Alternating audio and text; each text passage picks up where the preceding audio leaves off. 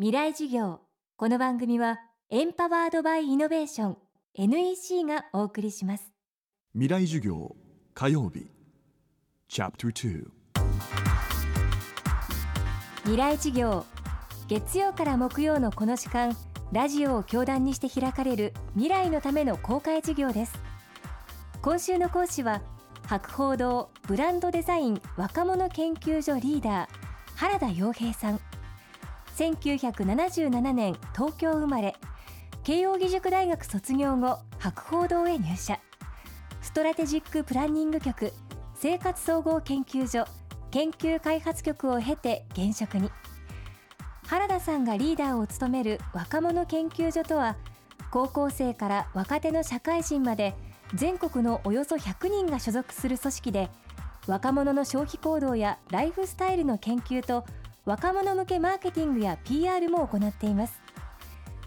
この若者研が全国にわたってインタビュー調査を重ねた結果新たな若者層の定義マイルドヤンキーの存在に気づいたといいます。マイルドヤンキーの特徴として顕著なのはそのパラサイト率の高さだといいます。そして親子関係にもはっきりと変化があるようです。その訳とは？未来事業2時間目。テーマは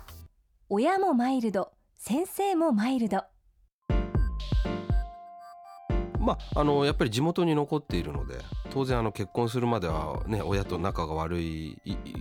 理由であれば家から出る必要はありますけども基本的には実家にパラサイトをするのがまあ普通日本の場合は普通ですからでしかも昔のヤンキーは親と仲が悪悪い人が多かったけれども今のマイルドヤンキーは非常に傾向としては非常に親と仲良くなってきてますんで。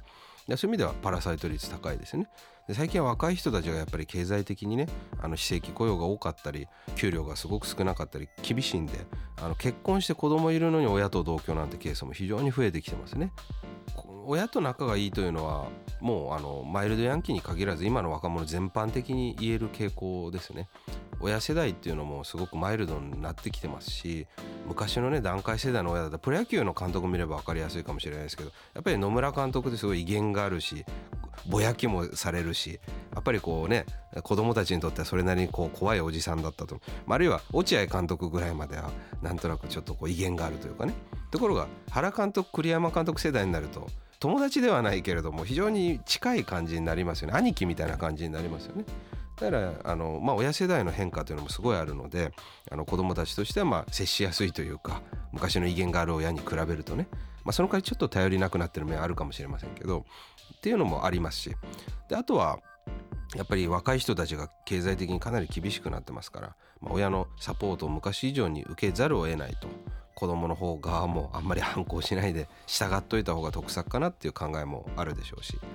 あ、あと昔の親に比べると親が丸くなったっていう話と一緒ですけどやっぱり押し付けなくなりましたよね。まあそれは親世代の変化と言えるかもしれないんですけどやっぱり段階世代ぐらいまでは「おいお前勉強していいかいい大学行っていい会社入んないとダメになっちゃうぞ」まあ説得力もあった。自分たちもそうそうだったからってね。説得力もあった。ところがもう今の20代ぐらいの親のバブル世代から信じるぐらいってなかなかもう自分があのもう弱ってますから。経済的にもねあのリストラにあっちゃったりあるいは管理職のポスト減らされて出世できなかったり言えないですよね。お前勉強していい大学行かなきゃいいかいい人生送れないぞっつったって父ちゃん東大出たってリストラされてんじゃないって言い返されたら終わりですもんねだから親の方が子供に押し付けられない状況になってきてるあるいは先生の方もあのモンスターペアレンツがすごくこう怖かったりすぐメディアにねこんなことやらせたっていうのが出ちゃったりものすごい怯えてますから昔の管理教育みたいにこう厳しくね子供に接せられないわけですよね。だから、ま、なぜヤンキーがマイルドヤンキーになったかというと反抗するものがないと。親もマイルドになっちゃった。先生もマイルドになっちゃった。じゃあ怒ったところで誰が怒ればいいの？分かんないよと。あのそんなところもあるんじゃないかなと。でそのまあ一環として親ともまあ仲良くなってるんじゃないかなというのもありますけどね。この番組はポッドキャストでも配信中です。バックナンバーもまとめて聞くことができます。アクセスは東京 FM のトップページからどうぞ。未来事業明日も原田洋平さんの講義をお送りします。で結局何を言いたいんだね。社長プレゼンで固まった。スキルアップの必要性を感じたら NEC のビジネス情報サイト「ウィズダムにアクセス。効果的なプレゼンツールのダウンロードから自分に自信をつける方法まで役立つ情報満載「ウィズダムで検索。NEC